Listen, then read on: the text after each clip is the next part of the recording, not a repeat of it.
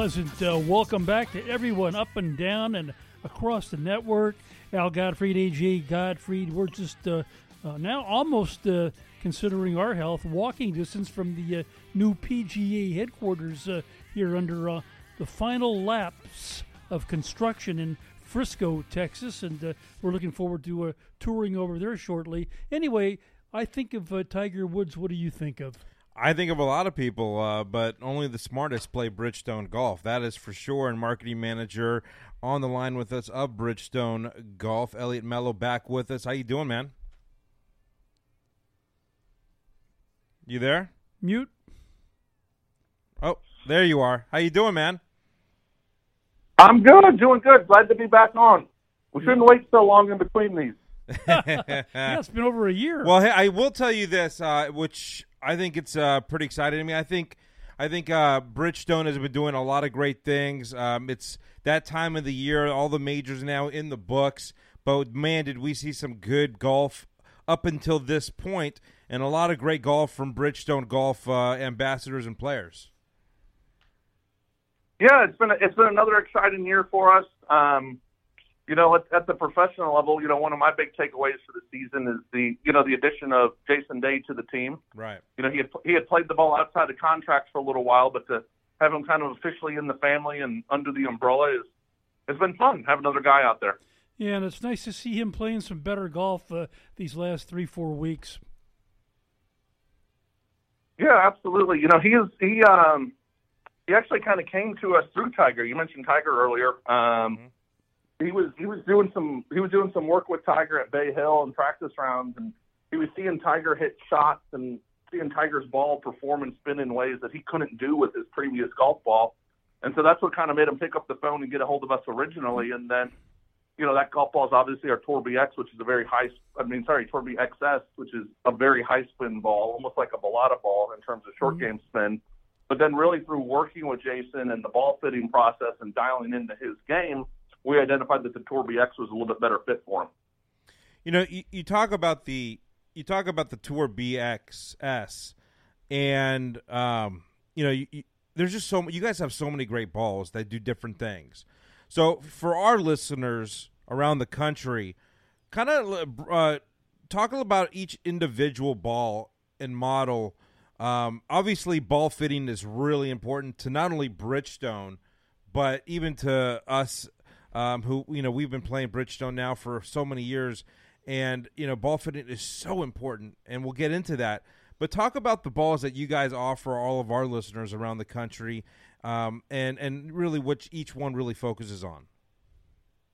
Yeah, absolutely. So you know you speak of ball fitting, and ball fitting is, is a very important part of the game. You know, you think you got your clubs fit, you got your driver fit, but really the ball is the one piece of equipment that you use on every shot, right? So getting that ball dialed in is is a huge kind of piece to the puzzle. And um, you know, generally speaking, the the higher the handicap you are, the the the further you hit it out on the toe or up on the crown of the club, the more you miss the sweet spot, the more we can help you with ball fitting. So a lot of people have this misnomer of okay. I'm not good enough to get fit or I'm embarrassed to go swing in front of somebody and do the process. But the reality is, the higher your handicap, the more we can help you.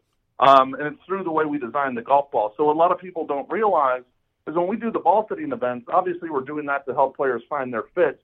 But on the backside of that, we take the data from that and we actually use that data to help us design the golf ball so we can kind of fill performance holes that exist within the market, not just in the Bridgestone portfolio, but also just in the general competitive market. So with the, the, kind of that vein in mind, obviously we work with Tiger to design his XS, and we work with the best players in the world to design kind of the over 105 balls. And so the XS is a is a very soft cover, high spin, high control golf ball um, for players that swing over 105 miles per hour. Mm-hmm. And then the Tour BX is a little bit lower trajectory, a little bit more distance oriented golf ball uh, for players that are in that over 105 range. And so circling back to ball fitting, what we identified via ball fitting was some of the short game benefits and the trajectories of those two golf balls can be beneficial to a player that swings slower.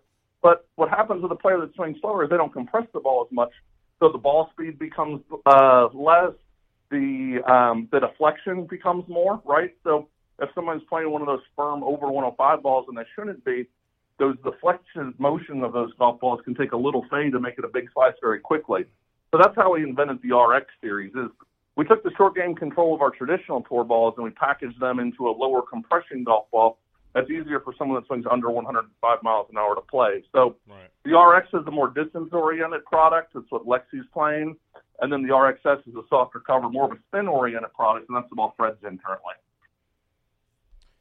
Yeah, and that's really important because you know there's so many golfers at different skill levels uh, out there, from you know the scratch plus one or two or three, and then you know guys like my father who I'm He's staring, at, at, me. Yeah, I mean they're you know they're you know 18 plus handicaps and they need all the help they can get, and it's the truth, you know. So um, that's why I think ball fitting is really interesting, and I feel like you guys are. I mean, the you guys led the brigade when it came to ball fitting. Let's be honest here, but talk about that process and how it works, especially when they go to your website.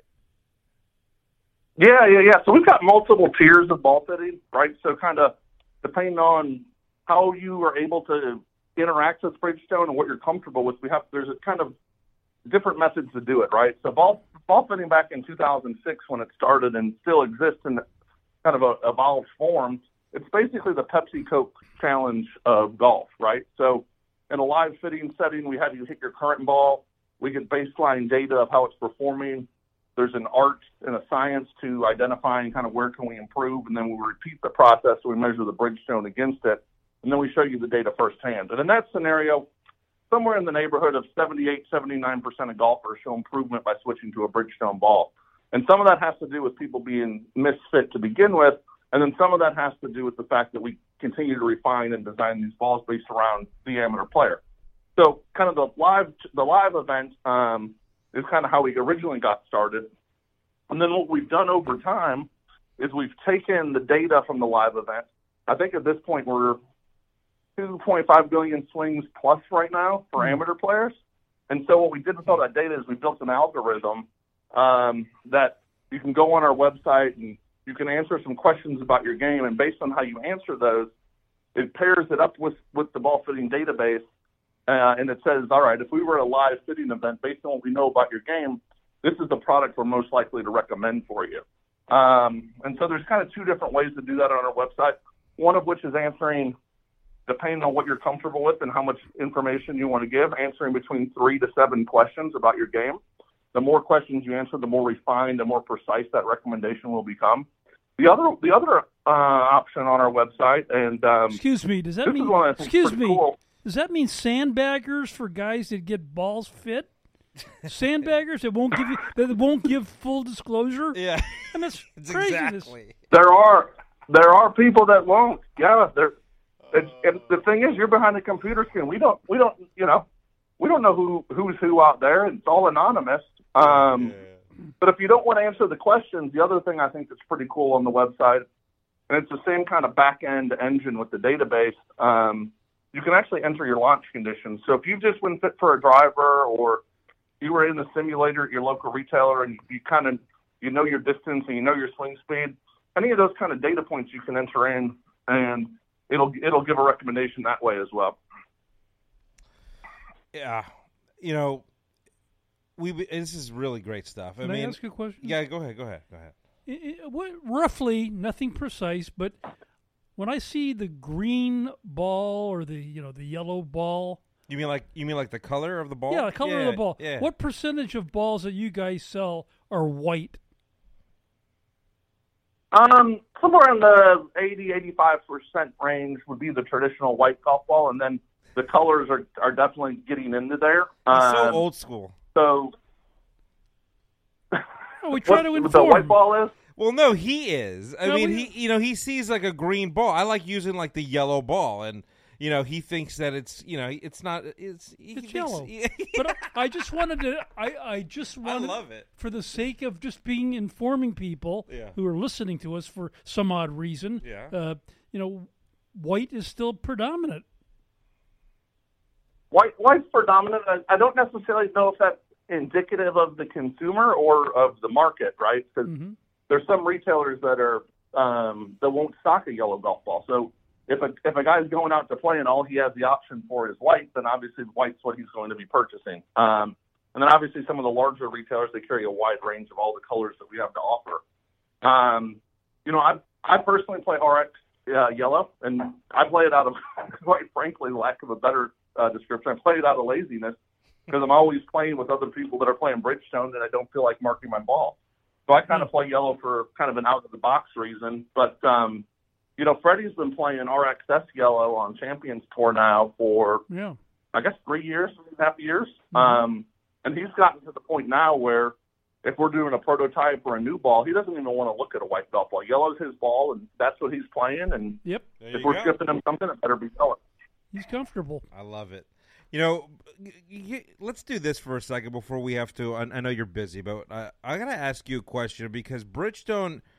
I first of all, I feel like Bridgestone's the best golf ball out there. I've got them on my If car. I- if dr- I- I drive them. They're on, You- they're on my car. They're on your tire. I mean, I mean, that's around your wheels. That's for sure. But I will. T- I mean, speak upon this because isn't it the biggest ball manufacturer in the world? Well, we're the Bridgestone as a total. We're the largest uh, producer of consumer rubber goods in the world. Okay. So Okay. when you think of rubber goods, obviously there's tires, conveyor belts, hoses, etc. All right. Um, but the center of the golf ball, the core of the golf ball, is made out of Firestone rubber, and so you know that all comes from a million acres that we have on a farm over in Africa, and we harvest that rubber, and it might go into the tire that you're driving, it might go into the golf ball that you're driving down the fairway. But yeah, in total, we are experts when it comes to rubber and polymer science. Yeah. We have over um, we have over 900 polymer engineers worldwide, and so it definitely is a point of difference for us because if if we're trying to solve for something or design a characteristic into the ball, and maybe our polymer science or our R&D guys maybe they hit a roadblock or they need a little little kind of differentiated thinking, you know, they can call up the guy that makes the airplane tire. They can call up the lady that designs the Indy 500 tire, and they can bounce ideas off of them, and it can kind of help move us to the next level in terms of some of the the additives and the formulas we end up putting in the golf balls.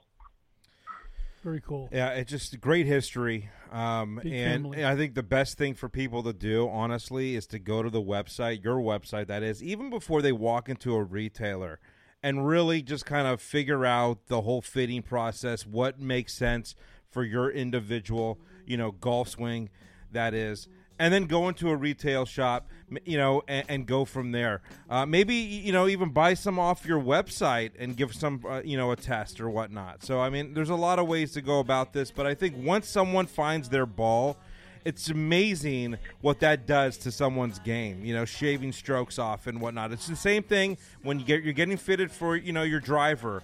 You know, it's an engine, right? And and you know, no one wants to. Uh, no, I mean, at the end of the day, you need to know what you're what you're working with.